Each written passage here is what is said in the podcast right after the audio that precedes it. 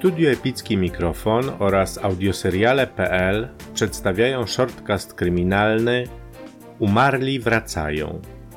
Scenariusz A. Dol.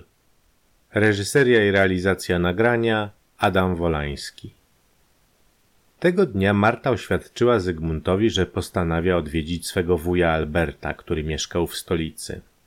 Zygmunt spojrzał na nią podejrzliwie. Od dłuższego czasu nienawidził żony. Wiedział, że go zdradza.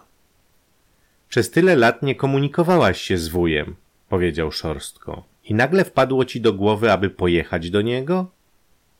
Tak, chcę go po prostu zobaczyć, odparła mu krótko. Zygmunt nie miał zamiaru jej zatrzymywać. Wolał nawet sam zostać w domu. Pociąg odchodził o godzinie 9 wieczorem. Małżonkowie mieszkali w pobliżu dworca. Około godziny 8:45 Zygmunt wyszedł z domu z Martą, dźwigając jej walizkę. Pójdziemy pieszo, rzekł do żony. Skinęła głową na znak zgody. Przez parę minut szli w milczeniu. Wreszcie znaleźli się na moście. Zygmuntowi nagle przyszło na myśl, że Marta wcale nie jedzie do wuja, lecz do któregoś ze swoich kochanków. Słuchaj, powiedział, spoglądając jej badawczo w oczy. Czy ty na pewno jedziesz do Alberta? Nie wierzysz mi? Roześmiała mu się prosto w twarz. To możesz jechać razem ze mną. Zygmunt już nie miał wątpliwości, że i tym razem również go okłamywała. Krew mu uderzyła do głowy. Na moście nie było nikogo. Rzucił się na Martę i jednym potężnym ciosem strącił ją do rzeki. Młoda kobieta nie zdążyła nawet krzyknąć. Fale uniosły ją daleko. Po paru chwilach zanurzyła się całkowicie w wodzie i więcej nie wypłynęła. Zygmunt długo stał przy barierze jak skamieniały. Początkowo nie zdawał sobie sprawy ze swego czynu. A gdy wreszcie uświadomił sobie, że popełnił zbrodnię, ogarnął go paniczny strach. Przecież mord zostanie odkryty, a wówczas dostanie 20 lat, a może nawet dożywocie. Czy nie lepiej pójść do komisariatu i przyznać się? Będzie wówczas mógł liczyć na łagodniejszy wymiar kary, myślał gorączkowo. Nie pójdzie, nie odda się dobrowolnie w ręce władz. Może nie dowiedzą się o zbrodni. Tyle razy czytał w gazetach o morderstwach, których sprawcy zdołali tak zręcznie zatrzeć za sobą ślady, że policja nie mogła ich schwytać. Po chwili Zygmunt odzyskał nagle spokój.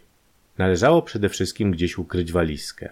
Wszyscy sąsiedzi widzieli przecież, że Marta wyjeżdża do wuja. Nie będą się więc dziwić, jeśli przez dłuższy czas jej nie zobaczą. Ale co zrobić z walizką? Po namyśle postanowił pozostawić ją na dworcu, w przechowalni. Tak też uczynił. Otrzymał kwit, który schował do portfela.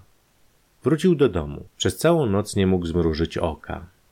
Nazajutrz, jak zwykle, poszedł do pracy. Zachowywał się tak spokojnie, jak gdyby nic się nie stało.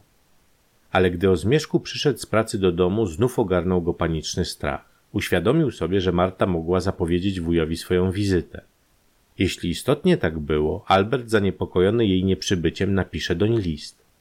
I wówczas wyjdzie na jaw, że Marta zginęła. Rozpocznie się dochodzenie policyjne.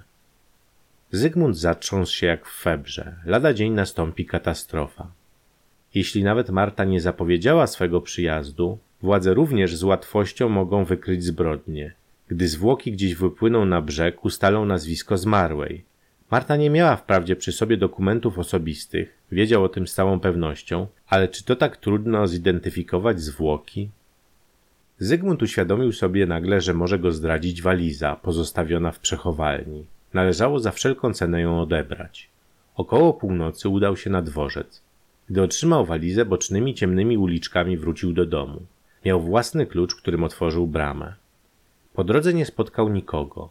Zamknął się w mieszkaniu, napalił w piecu i wrzucił do ognia walizkę wraz z całą jej zawartością. Około 2:00 w nocy zapadł w kamienny sen. Minęło kilka tygodni.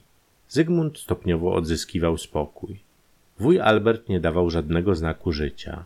Nie ulegało wątpliwości, że Marta nie zawiadomiła go o swoim przyjeździe. Pewno zresztą wcale nie miała zamiaru go odwiedzić. Sąsiedzi niekiedy pytali Zygmunta o Martę. Odpowiadał im wówczas, że do tej pory jeszcze nie otrzymał od niej listu.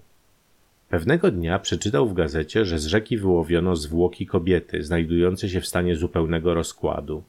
Ogarnął go przestrach. To pewno była Marta. Czy policja nie zdoła ustalić jej tożsamości? Przez cały tydzień ciągle wydawało mu się, że jest stracony.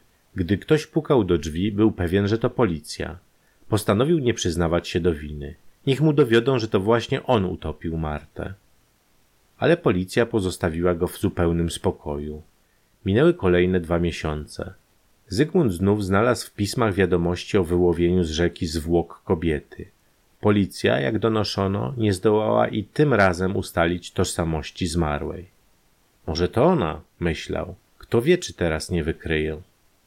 Przez 2 tygodnie znów był bardzo niespokojny. Nie mógł spać po nocach, schudł i z wielką trudnością pracował. To piekło musi się jakoś skończyć. Nie mogę tak dłużej żyć, myślał wzburzony. Gdy pewnego dnia listonosz wręczył mu list, na którym adres był wypisany jakimś obcym charakterem pisma, bał się rozerwać kopertę. Przez pół dnia trzymał list w kieszeni. Wreszcie go otworzył. To pisał adwokat ze stolicy. Donosił o śmierci wuja i o niewielkim spadku, który w myśl testamentu miał przekazać Marcie. Zygmuntowi aż pociemniało w oczach. Teraz już musi wyjść na jaw, że Marta nie żyje. Przez całą noc znów nie spał. O świcie postanowił udać się do komisariatu policji. Zamelduje o zaginięciu Marty. Jeśli tego nie zrobi, władze będą go podejrzewać o zbrodnię. Ale Zygmunt bał się spotkania z policją. Bał się, że wyczytają z jego oczu, iż jest mordercą. Któregoś wieczoru ujrzał, wyglądając ze swego okna, 2 policjantów rozmawiających pod bramą jego domu. To było straszne. Ciągle mu się zdawało, że czyhają na niego. Ale po 5 minutach policjanci oddalili się. To tylko jego przeczulona wyobraźnia nasunęła mu na myśl o tym, że strażnicy prawa czekają na niego. O 7 rano wyszedł z mieszkania. Jakaś kobieta szła po schodach. Zygmunt spotkał się z nią na 2. piętrze. Gdy podniósł wzrok, zakręciło mu się w głowie. To była Marta. Zygmunt wydał z siebie nieludzki krzyk. Rzucił się na kobietę i począł ją dusić. Nadbiegli lokatorzy. Zygmunta z trudnością obezwładniono. Zaalarmowano też policję. Po badaniu lekarskim Zygmunt został przewieziony do zakładu dla umysłowo chorych. Jak się okazało, postradał zmysły.